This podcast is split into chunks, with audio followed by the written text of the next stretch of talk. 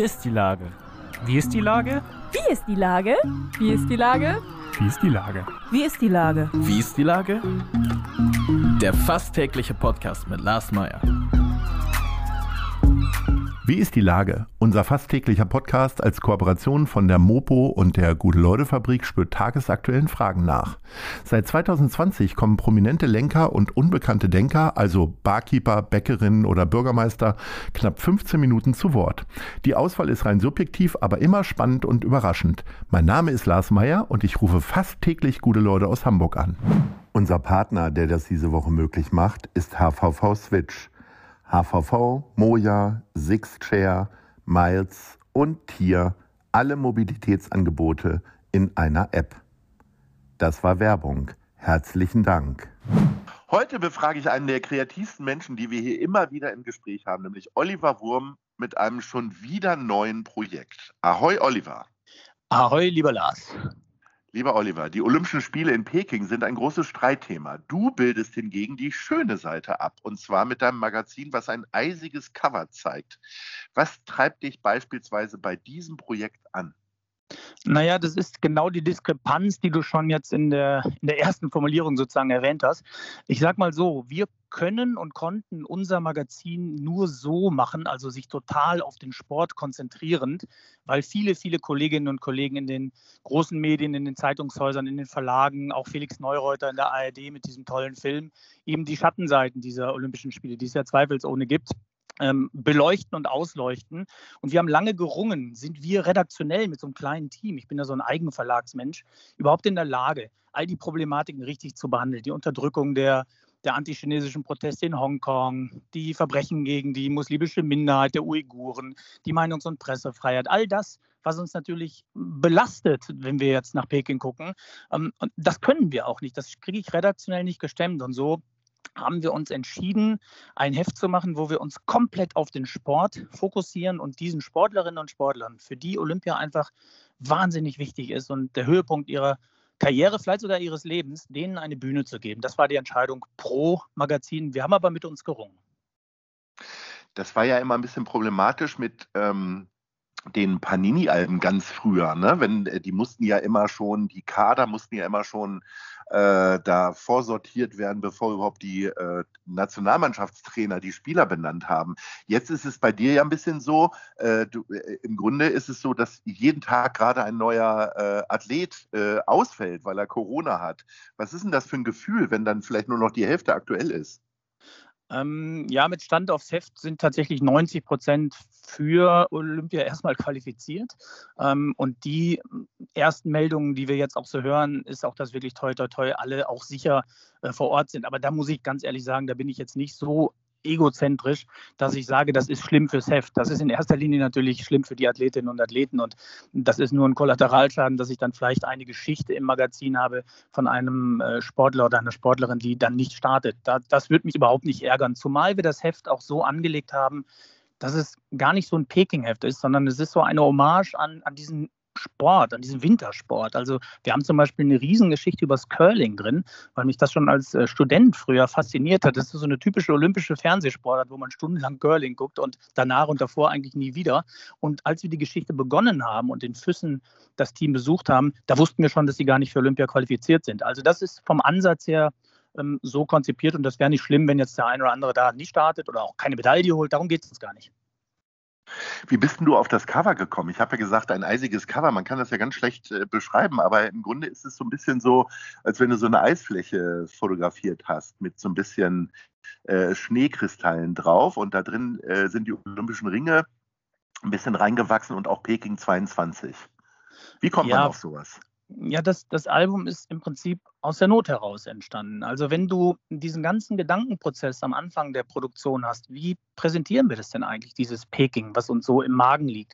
Wir können ja nicht die gigantischen äh, Sportstätten da noch abfeiern auf dem Cover oder, oder irgendwie eine Peking-Welcome-Broschüre daraus machen, wie wir das vielleicht machen würden in Paris mit dem Eiffelturm als Signal vorne drauf, beleuchtet in den olympischen Farben. Das geht alles nicht. Und irgendwann waren wir in unseren Konferenzen so weit, dass es irgendwie ganz schön frostig ist, die Stimmung rund um diese Spiele. Und dann sagte einer, dann lassen wir unser Cover doch einfach einfrieren. Und hatte Andreas Volleritsch, der Artdirektor, der lebt in Österreich und direkt am Berg und da war es äh, zu dem Zeitpunkt äh, war viel Schnee gefallen und viel Eis und dann haben wir gesagt, schreib doch einfach mal Peking 22 drauf, also ganz nüchtern und die Olympischen Ringe und leg das mal eine Nacht über in den Schnee. In der ersten Nacht hat es noch nicht richtig äh, geklappt, aber er hat dann ein richtiges Experimentierstudio da aufgebaut und äh, irgendwann meldete er super zugefroren, dann haben wir es abfotografiert. Und es ist tatsächlich ein einfach zugefrorenes DIN A4-Blatt, was dann im Kiosk aussieht, als äh, sei es ein Eisblock, auf den es schon ein bisschen geschneit hat. Was verbindest du denn äh, tatsächlich selbst mit äh, Wintersportarten? Du kommst aus dem Sauerland, da vermutet man ja möglicherweise mehr Wintersporterfahrung als äh, hier in Hamburg. Wobei Hamburg natürlich die meisten Skifahrer hat, also zumindest versammelt in einem alpinen Verein. Also wenn ich jetzt heute manchmal zu Hause bin, ich bin ja regelmäßig im Sauerland, dann äh, mache ich große Spaziergänge, wie man das so macht als alter Mann. Und dann gehe ich an diesen Hängen vorbei, die wir als Kinder mit den Skiern runtergefahren sind. Und ich frage mich bis heute, wie das ging wie wir wirklich in dem Tiefschnee als Kinder diese Piste erstmal getrampelt haben, dann nach jeder Abfahrt wieder mit den schweren Schuhen bis oben auf den Berg. Aber es hat offensichtlich funktioniert damals und es hat bei mir eine Faszination geweckt und ich bin eigentlich jedes Jahr mindestens ein oder zweimal Skifahren. Durch Corona ging es jetzt im letzten Winter nicht. Umso mehr freue ich mich jetzt in den nächsten Tagen äh, in den Nachtzug zu steigen Richtung Innsbruck und dann in eines der äh, umliegenden Skigebiete. Also ich bin leidenschaftlicher Skifahrer und schaue auch wirklich sehr, sehr gerne Wintersport. Es ist jetzt knapp ein Jahr her, da haben wir äh, gemeinsam noch mit ein paar anderen Weggefährtinnen ähm, das Hamburg Panini gemacht, das Team Hamburg Panini, äh, zugunsten von Mensch Hamburg und zur Rettung der äh, Hamburger Kultur. Äh, ist jetzt ein Jahr her, liegen da jetzt weitere Paninis an und was war so ein bisschen so dein Resümee? Es war schon lange her, aber ist ja unfassbar viel Geld zusammengekommen. Ja, das äh, war wirklich eine super Aktion, die uns auch im Nachhinein äh, noch wirklich erwärmt, im wahrsten Sinne des Wortes, in diesen kalten Tagen. Ja, wir haben auch ein Panini-Album zur Olympia gemacht. Da sind wir aber mehr oder weniger so das äh, Auftrag ausführende Büro. Da ist der Partner der, der DOSB und das Team Deutschland. Und das kann man auch zurzeit sammeln. Und da gehen äh, 10 Prozent von jedem auch wieder mit einer Charity direkt in die Stiftung Deutsche Sporthilfe. Also kommt dann wieder den Athletinnen und Athleten auch zugute. Also wer noch Lust hat zu sammeln, Wintersport Picking Album tatsächlich auch am Kiosk gerade. Macht auch großen Spaß. Welche Stadt ist als nächstes dran? Also nach über zehn Jahren glauben wir ja eigentlich, starten wir jedes Jahr und sagen, dieses Jahr funktioniert es nicht mehr. Es ist irgendwie eine alte Idee. Ähm, wie soll das noch konkurrieren gegen die ganzen Social-Media-Kanäle, gegen die Schnelllebigkeit der Zeit? Und jetzt haben wir Münster sammelt Münster gestartet und die Kollegen vor Ort, die das mit uns machen, so drei Männer in unserem Alter, ein bisschen jünger aus Münster, äh, die da so eine Kreativagentur haben, die melden jeden Tag Rekordzahlen. Also das ist wirklich Wahnsinn. Insofern schauen wir ein bisschen, welche Stadt haben wir noch nicht gemacht. Ähm, wo gibt es noch Geschichten zu erzählen? Marburg zum Beispiel hat in diesem Jahr ein Stadtfest, ich meine 800 Jahre. Das ist dann eine sehr kleine Stadt, aber es gibt halt einfach auch viel zu sammeln und zu erzählen. Und, und da versuchen wir immer ein bisschen den Blick zu haben. Manche Städte kommen auch auf uns zu. Äh, Wuppertal hat jetzt zum Beispiel auch Interesse bekundet. Ähm, ja, die sehen natürlich auch, was in Münster los ist und, und wie das Generationen nach wie vor verbindet. Also so richtig müde werden wir nicht, weitere Städte noch zu bekleben und wir gucken mal, wie lange das noch läuft. Ich bin ja ein großer Fan deines Magazins 13 Gedichte. Jetzt will ich mich nicht intellektueller machen, äh, als ich bin, aber ich komme endlich mal in Berührung tatsächlich mit so Gedichtklassikern von Heine oder Busch. Äh, das machst du ja unter anderem zusammen mit Katharina Pütter, der Schauspielerin. Äh, Gibt es denn da endlich mal einen zweiten Teil? Auch da wirklich Punktlandung. Das denken die Zuhörerinnen und Zuhörer natürlich, wir hätten das hier alles gescriptet. Ist aber nicht so. Wirklich in der Sekunde, ähm, wo du angerufen hast, äh, habe ich ausgedruckt äh, die Auswahl der äh, neuen zeitgenössischen Gedichte, die Barbara Heine ja für uns zusammenstellt. Und heute Morgen kam wirklich ein fantastischer Text über Bertolt Brecht, äh, weil ein Stück von Bertolt Brecht, ein Gedicht von Bertolt Brecht auch Teil des zweiten Teiles. Und der kommt, wie es sich so gehört, immer Symbolik nach vorne ähm, zum Tag der Poesie. Das ist am 20. März. Ja, das ist ja noch ein paar Tage hin. In der Zeit kann man ein bisschen in dem, äh, dem Peking-Magazin blättern oder eben vielleicht noch mal in dem alten Team Hamburg Panini.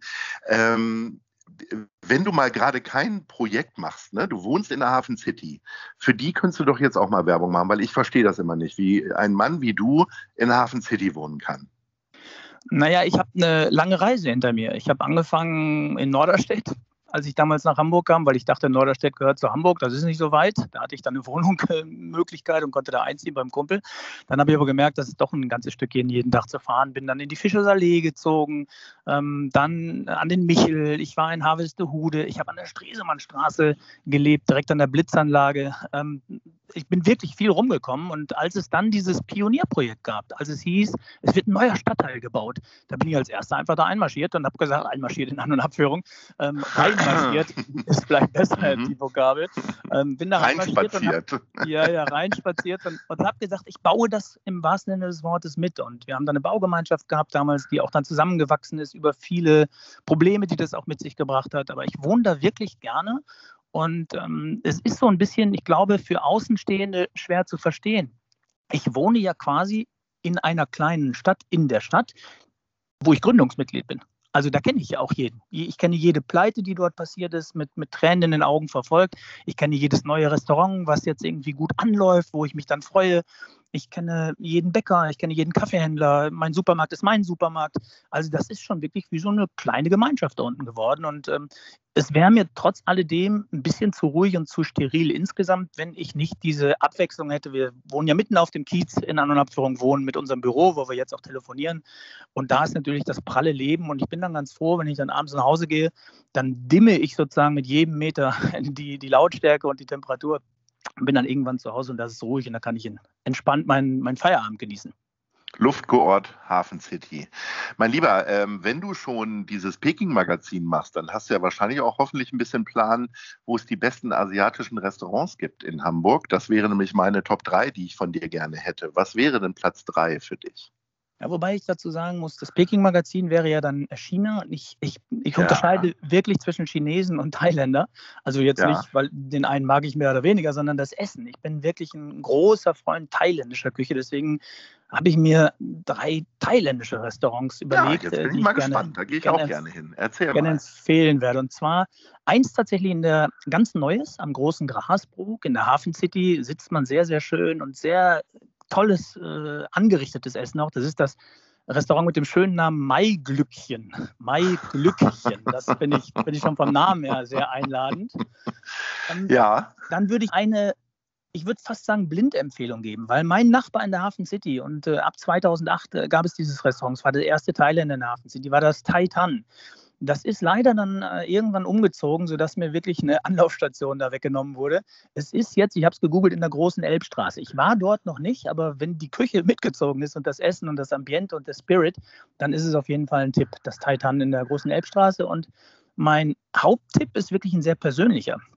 Da äh, würde ich jetzt gar nicht wollen, dass sozusagen jetzt äh, äh, alle Zuhörerinnen und Zuhörer morgen dahin gehen mit einer, mit einer großen Erwartungshaltung, nämlich das ist ein ganz kleiner Laden. Thai Town heißt er, in der Taubenstraße. Und wenn ich abends ähm, da vorbeischlängel und da ist es nicht so voll, meistens kriegt man da ein Plätzchen auch und dann einfach drei Vorspeisen. So eine Tom Kha Gai, ein Satay-Spieß, ein vegetarisches Frühlingsröllchen und dann geht's mir gut. Jasmin-Tee hinterher. Oder ein Satay jetzt ab Februar wieder, wo der trockene Januar vorbei ist. Ach, herrlich. Olli, ich wünsche dir äh, ganz viel weiterhin, ganz viel Energie und Kreativität. Ich bin gespannt, worüber wir nächstes Mal sprechen und äh, alles Gute für die laufenden Projekte und sage Ich Ahoi. bin- Ja, ich bedanke mich für die Gelegenheit und wünsche dir das auch, lieber Lars. Tschüss. Tschüss. Eine Produktion der Gute-Leute-Fabrik in Kooperation mit der Hamburger Morgenpost.